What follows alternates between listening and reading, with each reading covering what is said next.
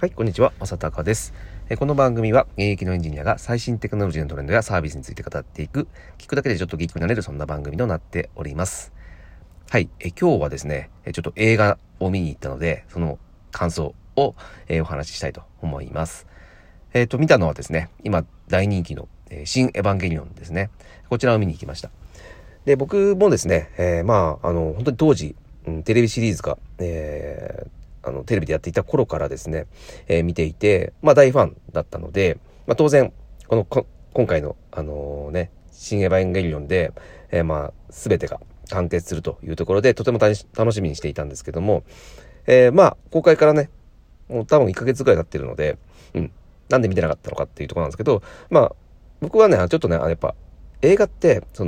たくさんの人が入ってる中で見ることで、あんまり集中できないタイプなので、いつもですね、見たい映画があってもですね、だいたい1ヶ月ぐらい置いて見ます。で、というのもあって、あともう一個あってですね、一応、前作のエヴァンゲリオンの、見返してたんですね。で、初めはその映画版の新劇場版の方ですね、新しい方の映画の方の見返したんですけど、でもどうせ見るんだったらテレビシリーズも見返そうかなと思ってしまってですね、ネットフリックスであったので、1話から見てしまったんですね。で、それがすごく時間がかかってしまって、結局、それも2週間ぐらいかかったのかな、全部見るのにね、だったので、ちょっとそれで、また長引いちゃったっていうこともあって、今日やっと見に行けました。で、見てみた感想、結構ネットでも高評価でしたので、結構期待していたんですけども、やっぱ期待通りですね。僕も、2時間半とすごく長い映画になっていたんですけども、全体的には素晴らしい出来だったと僕自身も思いました。何がすごかったというと、僕テレビ版と旧劇場版と言われているものですね。で、あれは個人的には結構好きだったんですね。その2つの解釈ですね。で、テレビ版の方の精神状態を、語るような、描写で、あと旧劇場版での方はなんて言うんですかね。あれは、アニメーションを作ってる身なんだけど、そのアニメーションばかり見てるんじゃなくて、現実の世界に戻りなさいよみたいなメッセージ性があったと思うんですね。ただ表現の仕方がすごくエキセントリックで、意味がわからないみたいな感じですごく、批評もあったんですけども、僕はどちらも好きだったんですよね。で、今回、映画見る前に見返した時も、やっぱこれ面白いなと思ったんですね。で、それがどういうふうに、表現されるのかなと、もしくは全く違う表現になってしまうのかなと思ってたんですけど、今回の新エヴァンゲリオンの方では、その両方ですね、ちゃんと取り入れた形でちゃんと表現できてたっていうのが、そこが素晴らしいと思いました。で、それプラス、終わり方というか、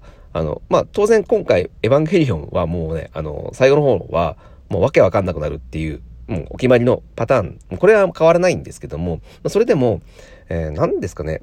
ハッピーエンドって言っていいのかな、誰もが見ていて、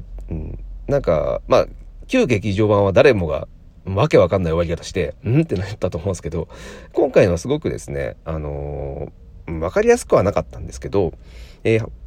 ハッピーな形で終わったということで、その辺の終わらせ方も素晴らしかったなと思いました。で、あとね、僕がね、やっぱね、旧劇場版とテレビ版見ていて、思っていたのが、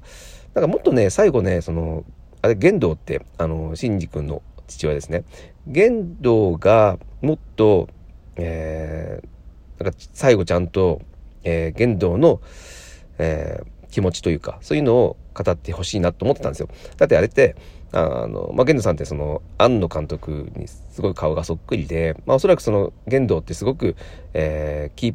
ーなキャラクターだと思うんですけど、最後の方ね、あんまりテレビ版では雑に扱われていた感じがして、僕はもっとそこを、深掘ってほしいなと思ってたので、そこら辺がちゃんと今回入ってたので、そこはすごく良かったなと思いました。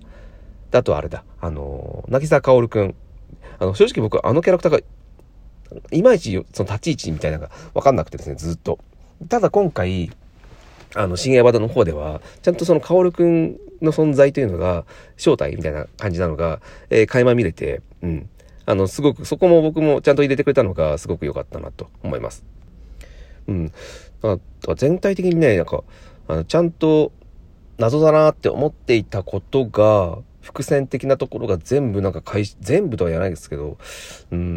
僕が思いつく限りではすごく回収できていたなというふうに思って、よくここまでの作品を作ったなと思いました。あとアスカの名前が新劇場版の方では変わってましたけど、それの理由っていうのも、多分今回見れば、わかるんじゃないかなと思います。ちゃんと理由があるってことですね。もろもろね、その辺考えて、すごくちゃんと作られているなと。すごいなとさすがだな、もうこんだけ長く待たせた会話あったなというぐらいの素晴らしい出来でした。で、あとね、個人的に一番好きだったというか良かったなって、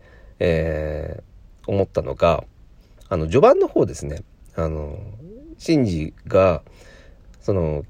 前作で、自分のせいでサードインパクトを起こしてしまった。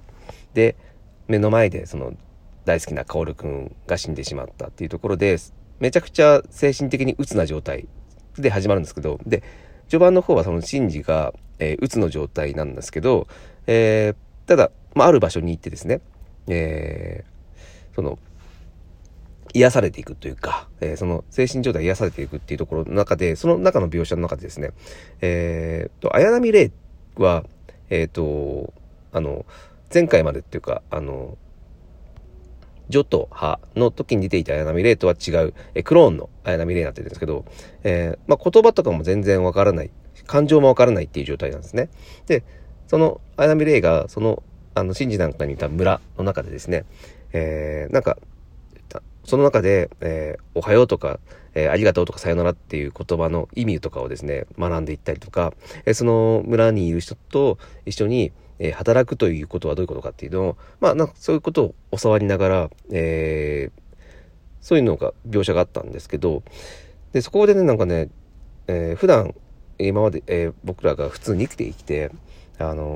生きるってこういうことなんだみたいなことをスッと感じさせてくれるような素晴らしい内容になっていてですね、で最終的に綾波レイがその感情とかを学んでいって、で、シンジがなんで僕なんかに構うんだよって、僕なんかほっといてくれよっていうふうに言うんですね。で、そこで、これネタバレになってるんですけど、そこで、それは、シンジ君のことが、好きだからだという、シンジ君って言わないな、イカリ君っていうね、イカリ君のことが好きだからって言って、もうイカリ君とお話できて、すごく嬉しいっていうふうに、ちゃんと伝えるんです。で、それで、シンジが、その鬱の状態から、だんだん立ち直っていくっていう、そこの描写がね、僕はすごく面白くて、後半のね、クライマックスシーンも良かったんですけど、僕は前半部分がすごく、個人的にはすごく良かったなと思いました。はい。エヴァンゲリオン好きな人ってもうエヴァ見に行ったのかな、あまりエヴァンゲリオン興味なかったっていう人はですね、ぜひですね、素晴らしい作品なので見てほしいなというふうに思います。テレビシリーズやっぱ見た方がいいなと僕は思ってます。で、テレビシリーズはネットフリックスであるので、ぜひ見てほしいです。で、新劇場版の方は、あれは確かね、Amazon プライムが独占だったと思うんで、そっちの方は Amazon プライムで見れると思います。ぜひですね、全部見てから、新エヴァンゲリオン見た方が絶対面白いと思います。他のね、エヴァンゲリオンってね、今日見て、もうちょっと僕今興奮中なんですけど、見た日だけじゃなくて、その